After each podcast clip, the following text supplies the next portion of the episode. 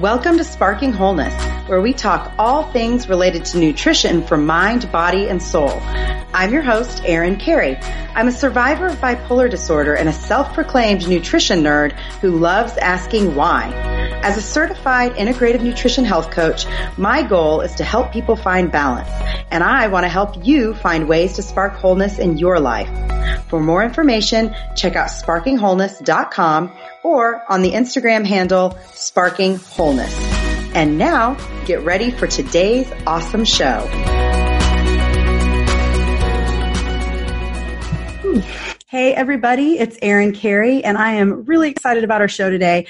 I know for me as a parent and for many of my parent friends, we have a lot of questions about how we can handle the uncertainty that our children are facing during this whole coronavirus pandemic.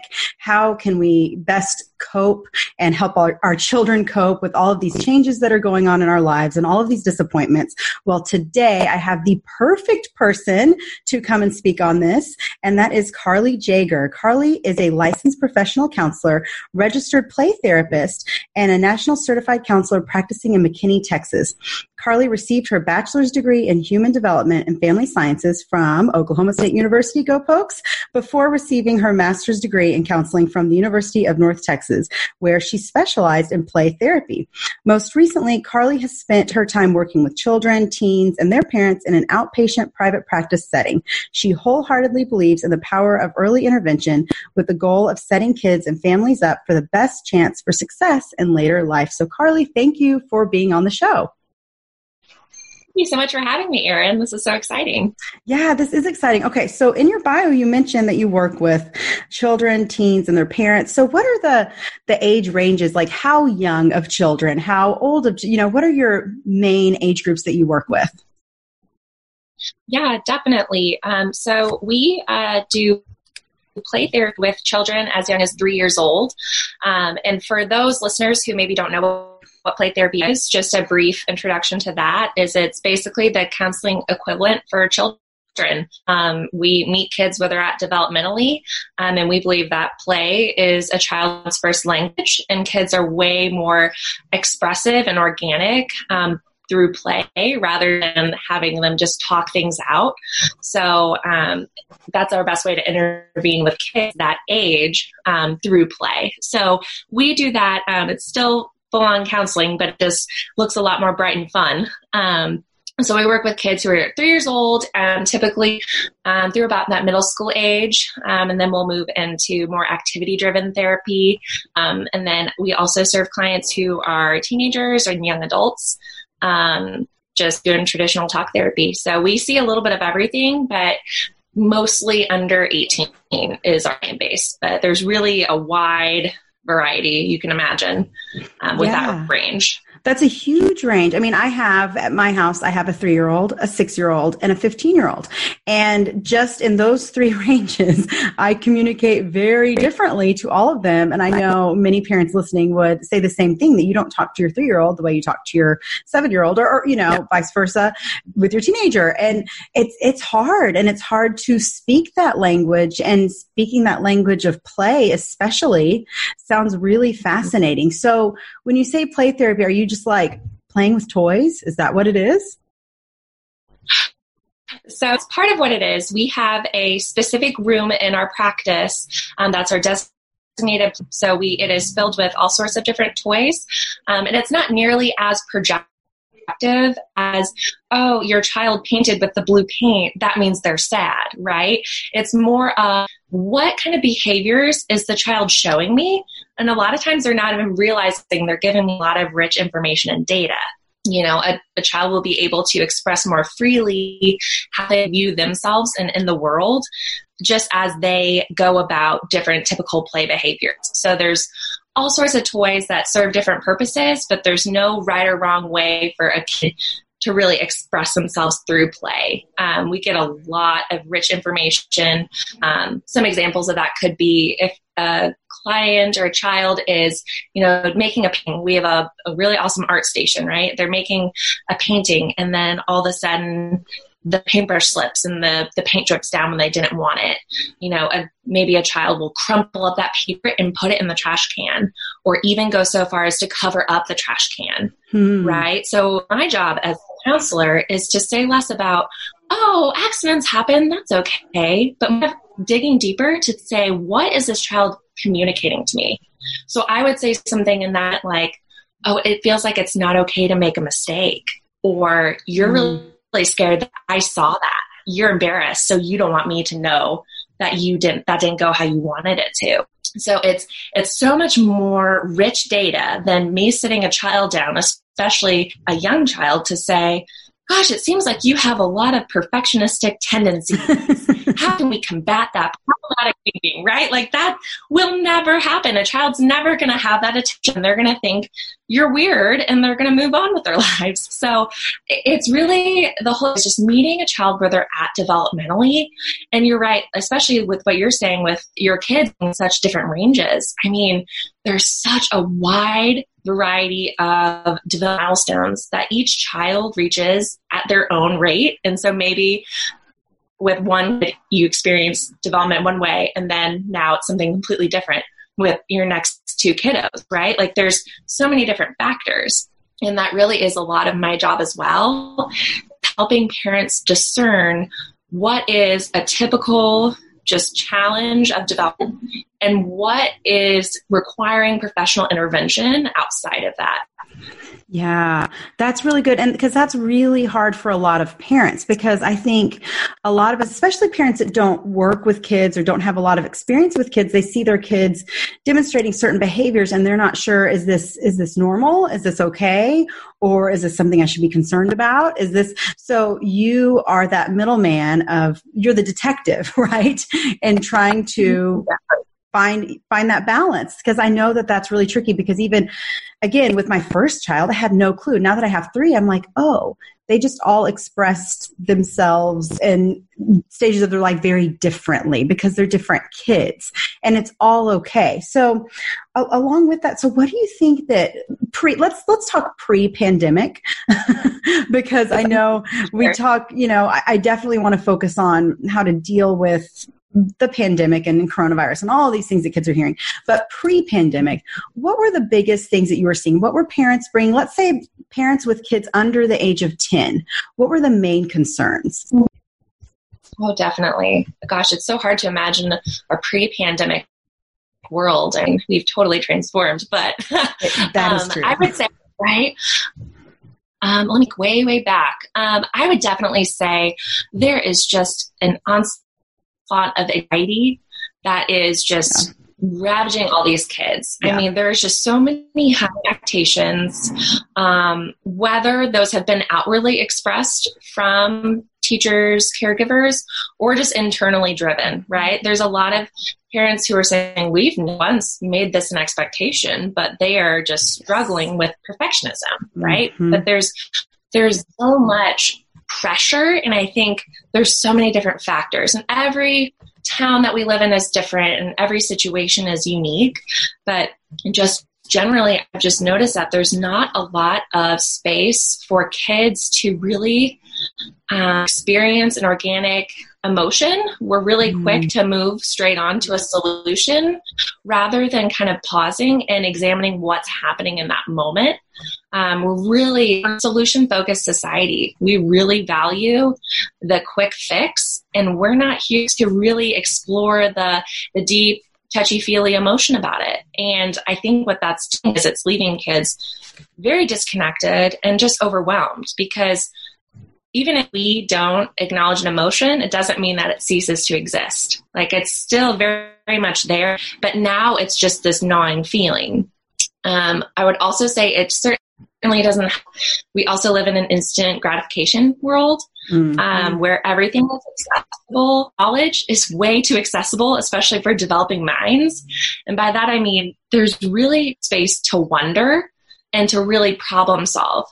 Um, you'd be amazed. I don't bring my into my play therapy sessions, but when kids will ask me certain questions, you know, what's the capital of the city? I certainly don't know that off the top of my head. Sorry, fourth grade geography. But this, I'll say something like, oh, you know, I don't know the answer to that. And their first reflex is, well, just look it up. There's a discomfort in not knowing, and we're so used mm. to having just a quick answer of, oh, I don't know. I don't like that feeling of not knowing. Oh, but now I've got 4 million hits on Google about everything I could possibly know. Right? Like there's, it's really can be difficult. And I'll, I'll notice that. And it's very therapeutic in that setting of the struggle of not knowing something. But I think it's just conditioned our kids to have shorter attention spans. And if we don't have an instant reward, it's really difficult to persevere and to continue to face those challenges. There's I, that's one of my major things that I see a lot when parents are bringing kiddos in or even bringing them in to say, do we need to be here? Right? Is this idea of anything at the first sign of trouble, there's a complete meltdown. Children who are way past the tantruming age are completely regressing. Yes. And we're going, my nine year old is now acting like my eight year old. And that is absolutely disheartening as parents, especially because you thought you've moved past that you're already high-fiving your spouse or partner saying all right we're no more of that mm-hmm. and then it, it revives itself years later it's and so there's just a lot of chaos and confusion and just extreme amounts of scheduling and programming and just not a lot of fun. Um, it's really difficult to process through deep emotions when there's just not the time so I, I, would say those would be some of my biggest ones that I see, just yeah. painting with a pretty broad brush. Okay, okay, so I'm going to go backwards because you said like 5,000 things there that I was like, oh my gosh, yes, I need to ask more about that. I need to ask more about that. So let's back up to, well, first of all, anxiety. I, I kind of just based on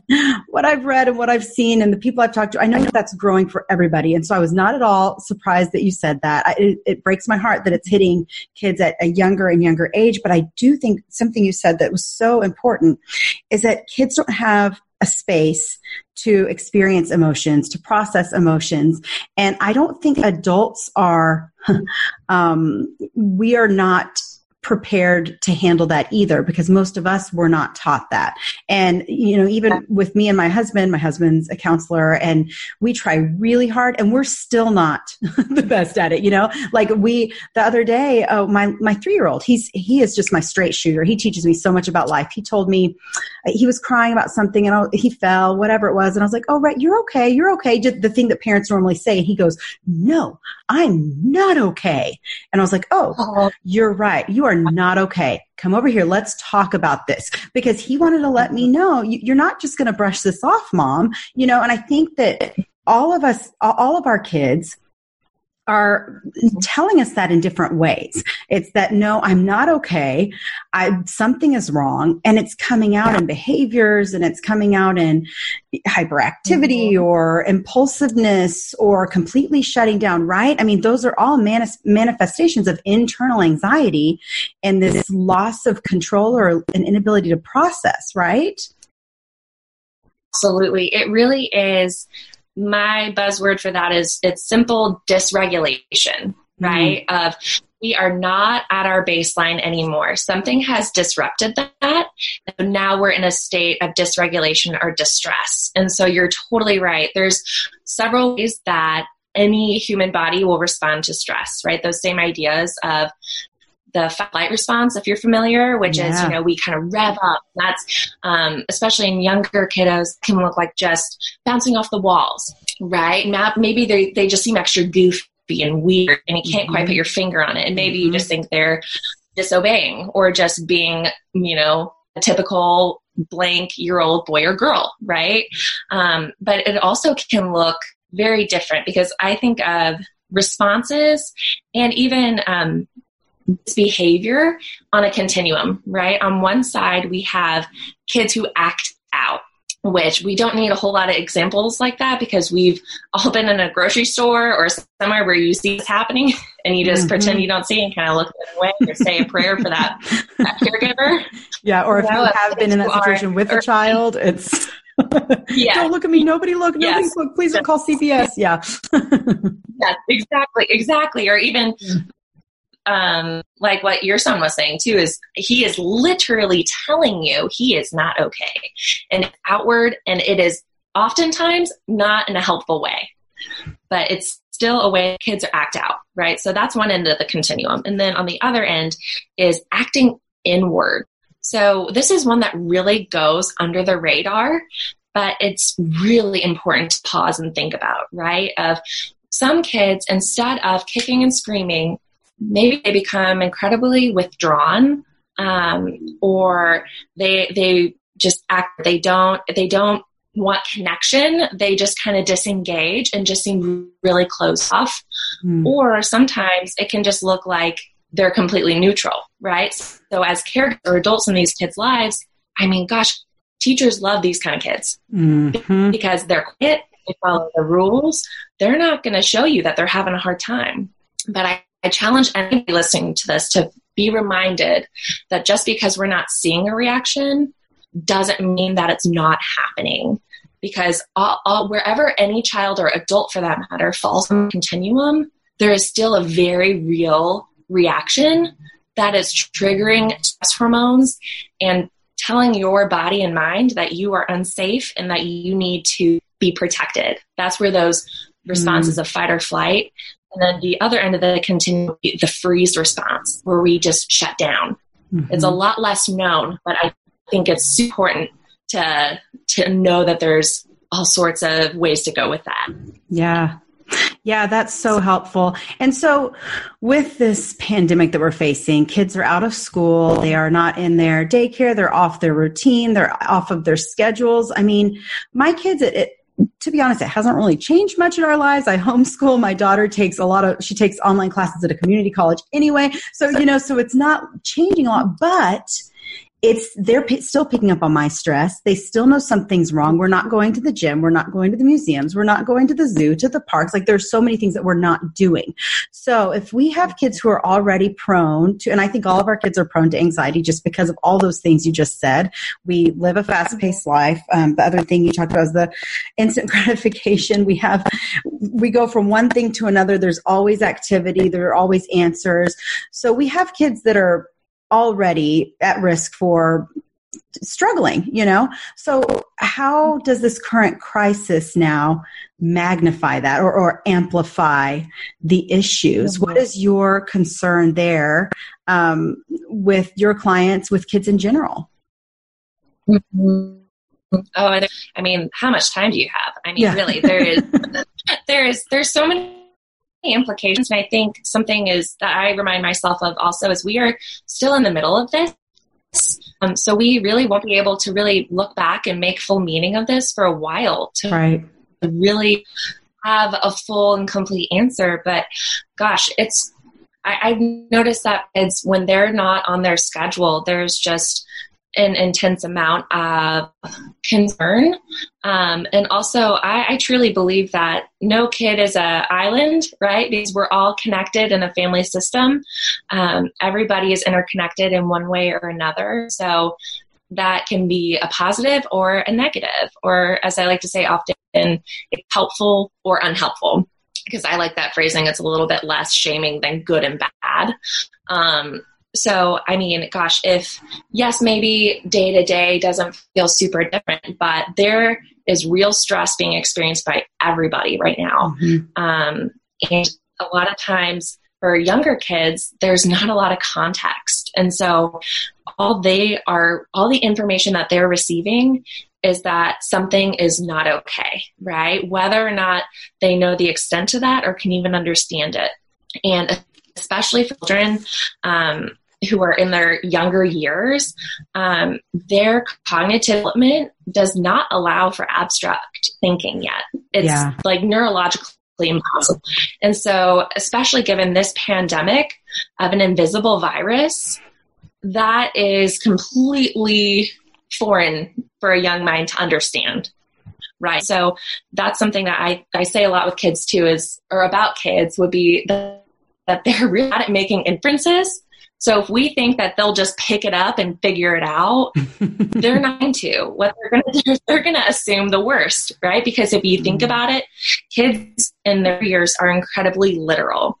They need grounding facts in order to make the world because that higher level um, grayscale thinking it's not black and white it's just not online yet it doesn't exist yeah. and so all the if you think about it with we're not talking to our kids about this right if we're not being direct concise and concrete they're only getting the fringe facts of mom seems tense now mm. i'm not allowed to speak pens um, yeah.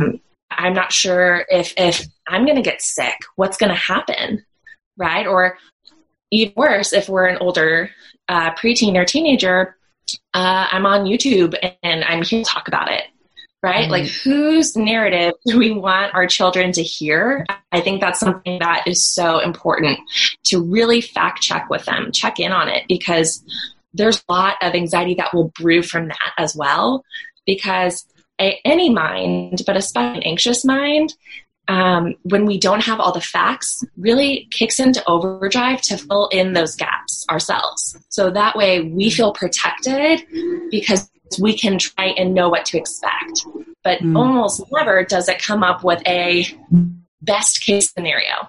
It's always generally way worse than what is actually happening, right? Where there's a child that really might believe that their whole family is going to get sick and die because all they've heard was we can't go outside because we'll all get sick.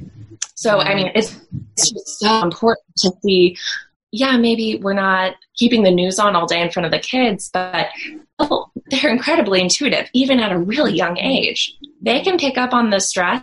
And also, at that young age, kids are incredibly egocentric, which means they're going to assume it's something that they've done wrong, mm, right? They're in the important way possible, right? Like they're going to think that it's all about them, right? Like they're almost being punished or something along those lines. And so that can also be damaging to the self concept if we're not there to add in some truth to that of no this is nothing about you the whole world this is you know adding some concrete facts because otherwise even as I'm saying this, right, we can get kind of off on a rabbit trail of negative thoughts, right? Oh no, now next thing you know is they've already drifted that way and they're probably having a stress reaction to that.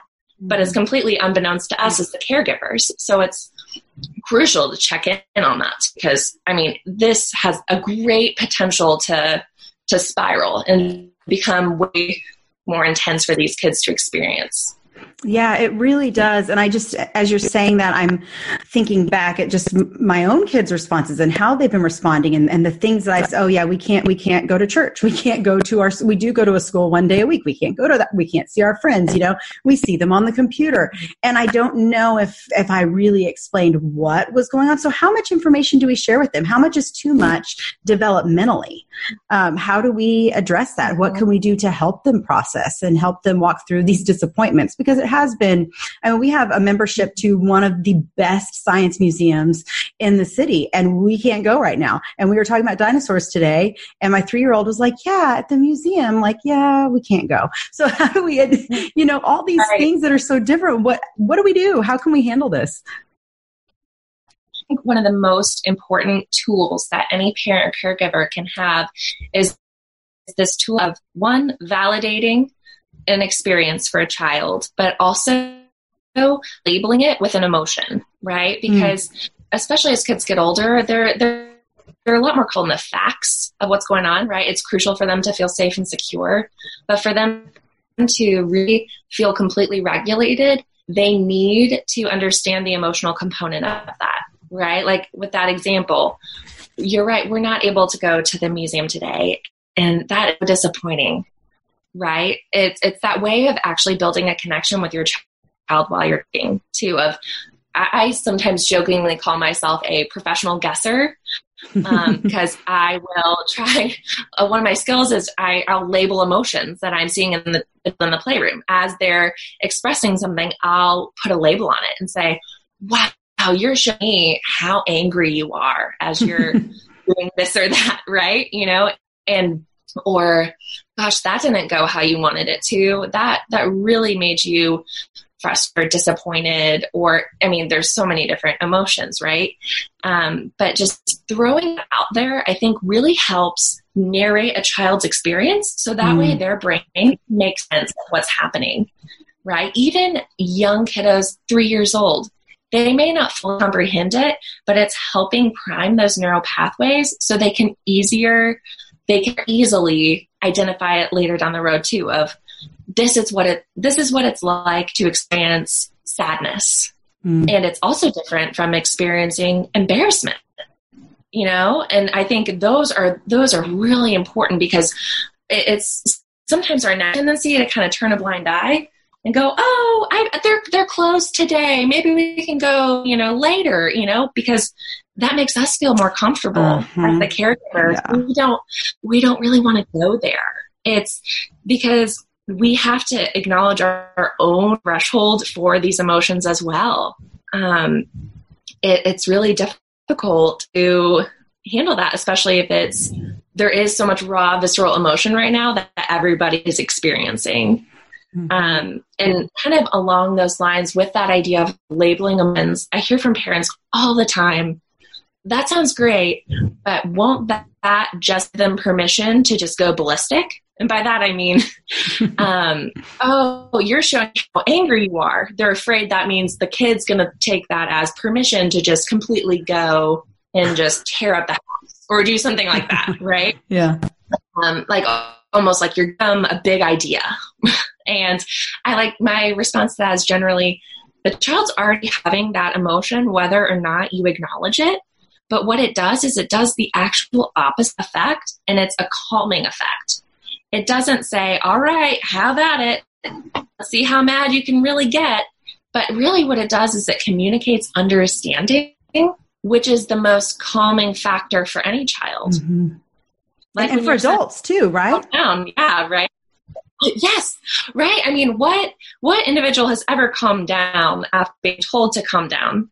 Right? Nobody that I've ever heard of. Right? If you hear someone listening, call me. I want to hear it because really, what we're looking for is we want somebody to validate us and to say, "Oh gosh, that looks like it hurt," because we're not we're not you know, accepting misbehavior because of, of an emotion, but we are, you know, connecting with the child. We're accepting them and helping them understand themselves to help them become more regulated so they're not in those fight or flight or responses. Yeah. So I guess that in light of the pandemic, that seems like like the most important thing we can do right now is to really almost spell it out, almost tell a story of here's what's happening right you know and even older kids they don't they won't always ask for it but they'll benefit from it right of just saying mm-hmm. you know it's it was so surprising that all of this happened nobody was expecting this it can feel really scary not knowing if we're when we're going to be able to go to our, our school again. Mm-hmm. right and I, I, know that's something for us to talk about in a little bit too of there's a real element of grief that is yes. crucial to identify because if we don't we are simply putting our heads in we're ignoring a glaring issue yeah. which will mean not actually move forward and feel close to each other as parents and children because there is so much happening. So denying it or ignoring it doesn't make an emotion go away. It actually makes it fester more and come to the top or come through and even more or maybe inappropriate behaviors or problematic behaviors. Yeah. Well, well, then let's get into the grief. Let's start talking about grief because I, I, I, love that. That was something that I just thought for myself. I told my husband today, I was like, you know, if I look at the stages of grief, which uh, you're, you're going to have to refresh me, I know that they're in order I, or not necessarily always in order. I know I'm not at acceptance. I think I'm stuck between anger and denial is where I am. Like I go back and forth with just being pissed about this whole thing because it's stupid.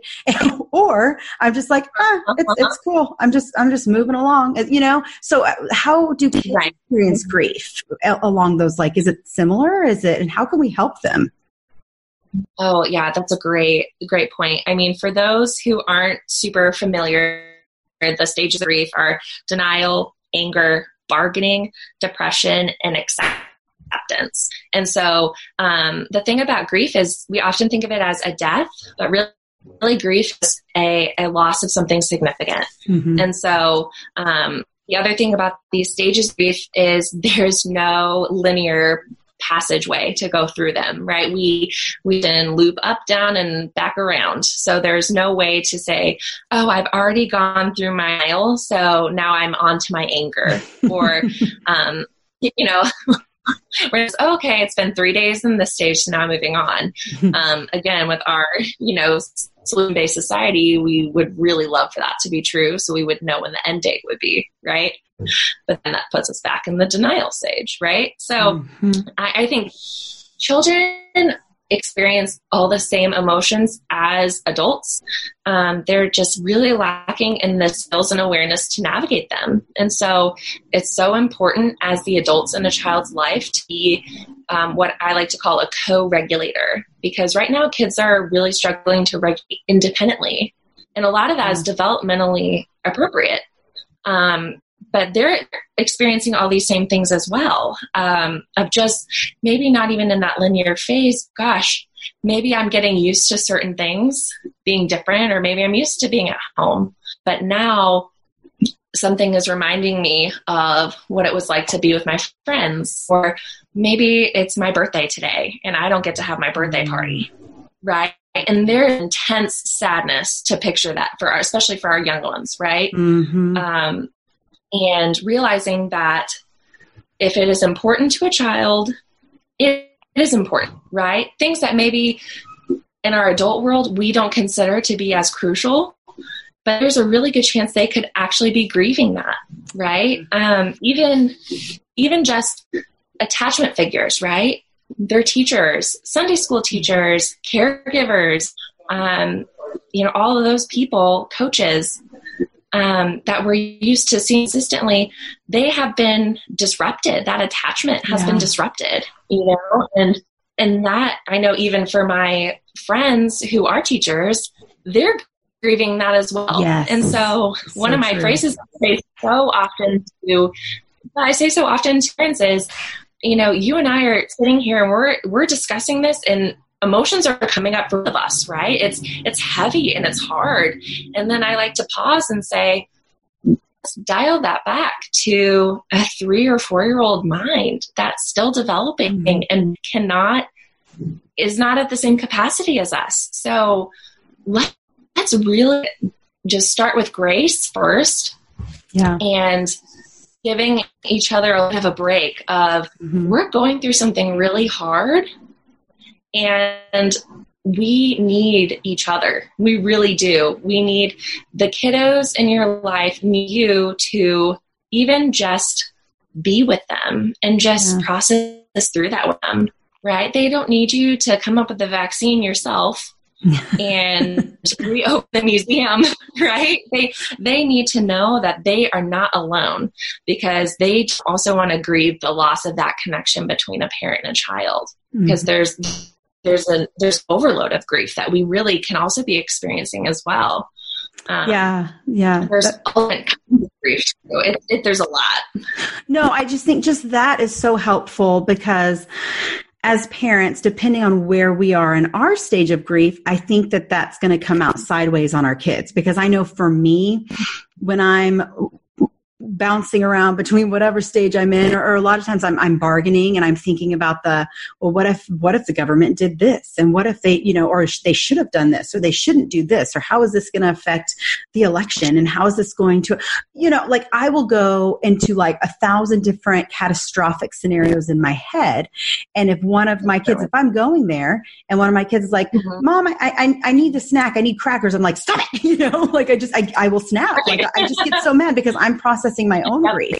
And so I think that it's mm-hmm. important for us to try to step outside of ourselves and, and give grace to ourselves and also giving our kids a chance to like what if and on the flip side I something I do want to go into is is what if it's possible that during this time we could restore our families? You know we could get away from that go go go busyness like let's I mean because I'm a go go go person and this has been a great way for me to sit back and go hey we're gonna play a game of life or we're gonna play bingo or we're gonna read some books whatever it is because I typically I would love to just go from one activity to the other and having fun and you know planning things and we just can't and so in a way like it's a it's a way for my family to go sit outside and have a picnic on the front lawn and wave at the people crossing the street you know like it's a way right. for us yeah. to do things that we were never able to do so is it possible? I, I read an article uh, in, New, in the New York Post actually that kind of talked about how maybe this is giving kids the course correction that they needed in this society that you mentioned, the solution focused society, and the and you know all these ways that we can't process emotions. Is it possible that parents could use this time to help our kids process, to restore our families? What are your thoughts on that? Oh, definitely. And I, I think that's a really great perspective on this too is it, it's nearly impossible for something to be so black and white all thing right? Of this pandemic is either all bad and if you find any good in it then you're clearly not thinking right. There's you know there's a lot of kind of mixed perception of those things and i i completely agree. I think there is a huge benefit to disruption on some levels, right? Of it really does force us to slow down. It really does force us to dust off those those board games or find ways us to to really connect. And I think that's something again that is so crucial right? is that we in our minds, especially as the hopefully more regulated adults in the family, right, is to to really make space for both um, sides of of the coin here, right? I think it's so crucial to be able to say, gosh, yes, it is really disappointing that we couldn't go to, um, you know, whatever picnic our church was planning or whatever the Easter egg hunt that mm. I'm sure not happening. Right? Yeah, that's a big disappointment but, for a lot of kids. Right. And it's to speak to that and say, gosh, that is so disappointing. However, I am at the same time also really thankful that we are healthy and that we get to just laugh and play this game, right? Because that's something that's so crucial is that we cannot pigeonhole ourselves into we have to be one or the other. We have to be either just miserable um, or pretending like everything's great because you've got to got to have space for both because otherwise that's incredibly confusing for a child who mm. maybe is enjoying the base uh, the board game you guys are playing really is sad that their baseball season hasn't started yet and it probably won't until next year right like it's again that validating piece of we've got to make sense of both because i I, I completely agree. I think there are so many benefits of a forced reset, right? Think about if your computer or phone or any kind of device is glitching, the best way to do it is a hard reset. You force it to shut down and then it comes back up. It's usually a lot quicker for whatever reason. Clearly, I'm more of a fan of the soft sciences than tech stuff, so I couldn't tell you. But but I do agree. I think there's a lot of things that have been beneficial, and I think for parents, um, we know this will end because I, I just choose to believe that obviously this will end. But trying parents to really think through what were some of the behaviors or connections we want to keep post pandemic, right? Mm-hmm. Rather than you know being a complete lockdown. But what were some of the benefits that we noticed right? And that could even be a collaborative family discussion you know, like what are some things that have really been helpful? Oh, wow, I really loved that we got to play board games. We should still have board game nights once a week, you know, or gosh, I just loved getting to check in with everyone during the day. So, how can we keep that going even when all the noise of our day to day comes back? Because I think it will be very eye opening for all of us to see what actual benefits there are. Because, um, like I said earlier, an anxious mind can fill in the gaps really clear, like really quickly on negatives. Mm-hmm. And so it takes a lot of discipline of our mind to say, right, but what's something that could go right instead of what's going to go wrong? You know, it's, it's a drastic shift of there is a possibility for goodness to come from this. And I think it just takes a lot more effort to think through than the despair and the loss and the grief mm-hmm. because we have to make space for both in order to really make this helpful moving forward. Yeah, that's so good. And I think it, it, it just gives a, a good perspective on, I think one of the things for me, because I can tend to veer, like I said, towards the catastrophic for sure. But one of the things that's getting me through this is going, you know, I think when all this is over, I'm probably going to miss this time. My husband's working from home, which I'll be honest is really annoying to work around his meeting schedule and my daughter's online meeting schedule and my meeting schedule. It's real tricky. Um, and our Wi-Fi has not been great. Like there are a lot of things that, but at the same time, we're all there. And we have lunch together and he's like eating healthier than he ever has for lunch you know but when he was eating out all the time. So yeah. like so that's kind of fun you know like there's some we're working out together which is fun. And so i think that flipping that and taking those moments to rewire those thought processes and helping mm-hmm. our kids to do that. Um, i love i mean i could ask you a thousand more questions and go on forever. I do want to dive into one thing real fast before we finish up. We talk a lot about, um, or we have been talking a lot about the younger kids. Well, I know a lot of parents of teens. I'm a parent of a teen. And some of our teens go inward, as you mentioned earlier. Um, I was not an inward teen, but I happen to be the parent of one. And so, how can we best support, and it, not necessarily just the inward teens, but how can we best support our teens to make sure that they feel that we hear them and that we're validating? Because I think parenting teens is a struggle anyway um, for a thousand reasons. But what what are some things that we could do? Maybe it's the same thing in a different way. Uh, what, what are your suggestions there? Definitely. I think it is so crucial to to just bring bring this stuff talk about it. You know your kids and especially your teens are inundated this with, with all day, whether or not they spend hours on social media or not, but it's always at the front of mind. And so it's really important for parents to not wait until the, the kid or teenager brings up a concern, but to be more proactive to see, hey, are there, you know, myths that I can bust for you? Are there things I could clear up? Um, I think a great way to do that is not to say, oh, what are you scared about? But more, what have you, what have you been hearing? Hmm. right? Like yeah. That's a great door opener, conversation starter of what are your friends saying? Are there rumors going around? You know, what are they? You know, because that's when we have all that catastrophic thinking. That's where that mm-hmm. stopped in its tracks.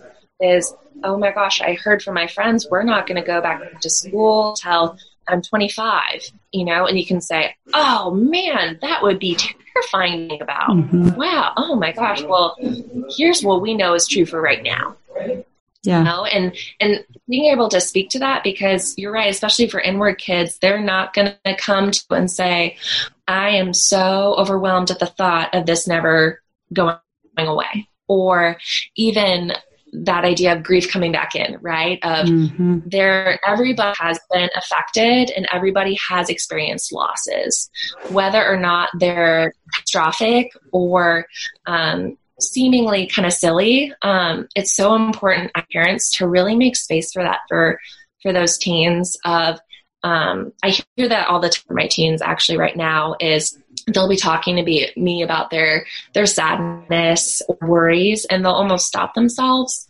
and say something like well i know other people have it worse and then kind of change the uh-huh. subject like they're they're, they're not there's almost a comparison thing going on yes. of if somebody else is having a hard time, that means I should just suck it up.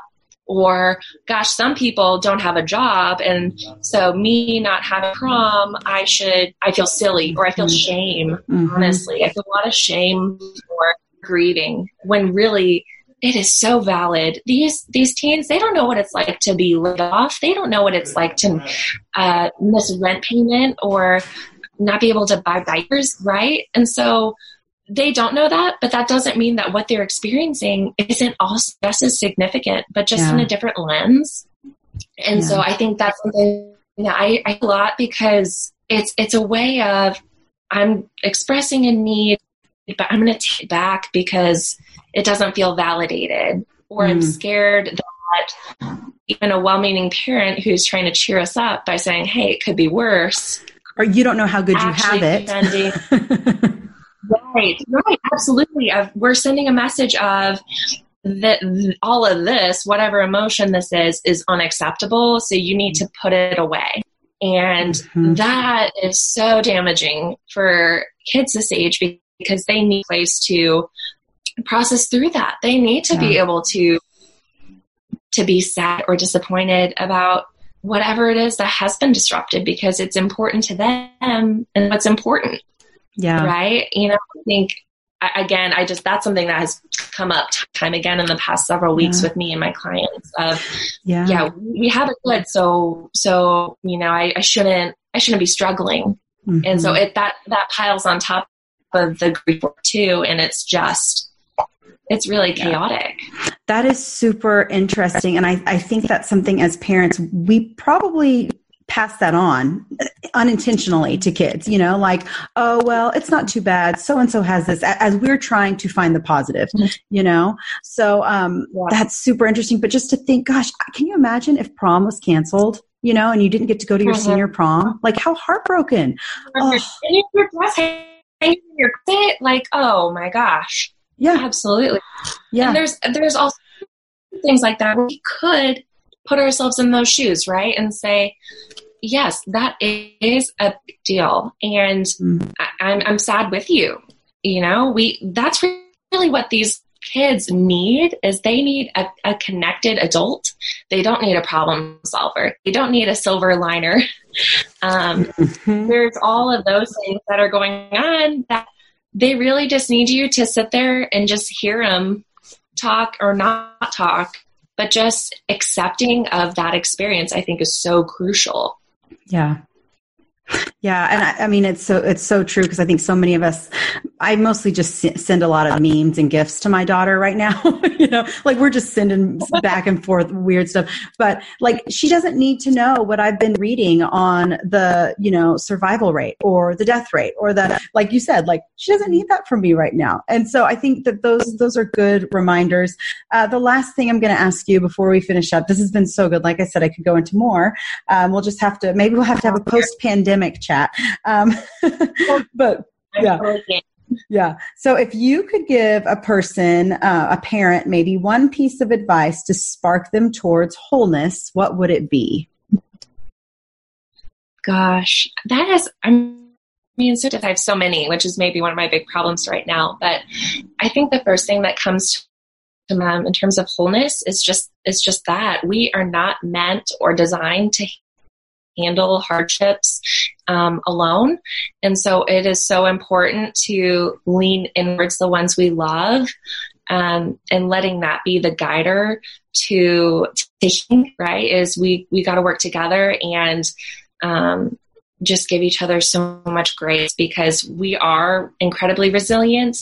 Um, but the connection is really what's going to stick with us um, like you said, when the pandemic's over, that's what young kids, they won't remember much, but they'll they'll remember the picnics outside mm-hmm. or um, you know the the board games or that funny memory from something said that was crazy during that game. Right? They're not mm-hmm. going to remember the missing of a lesson or a certain club. So I would just say that the connection is sufficient for right now too, because we're putting way too much pressure on ourselves to just keep functioning as if the world isn't completely turned upside down. And so I guess that's to sum of that all up, I would just say that the connection is sufficient.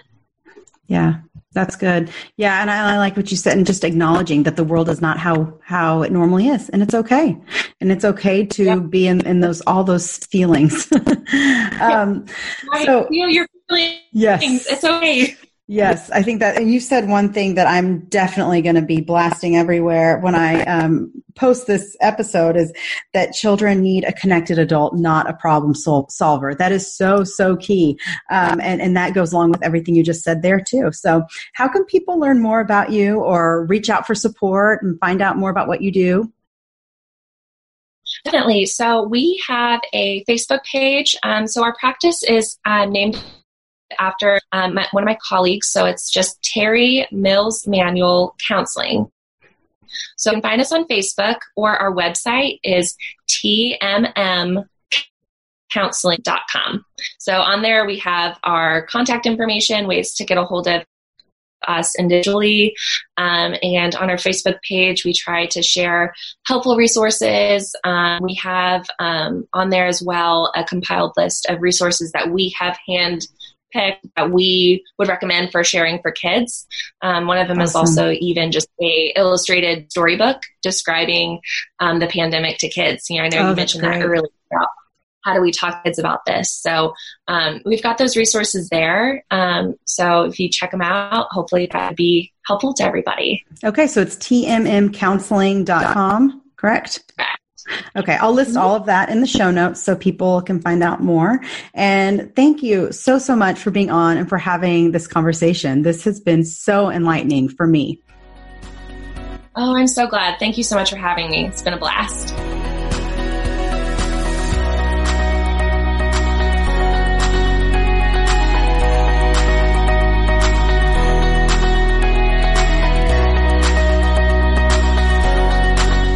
Thanks for tuning in to Sparking Wholeness.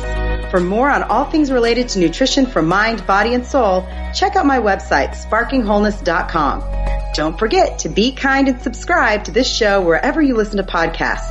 And to be really kind, you can leave a nice review. I like those.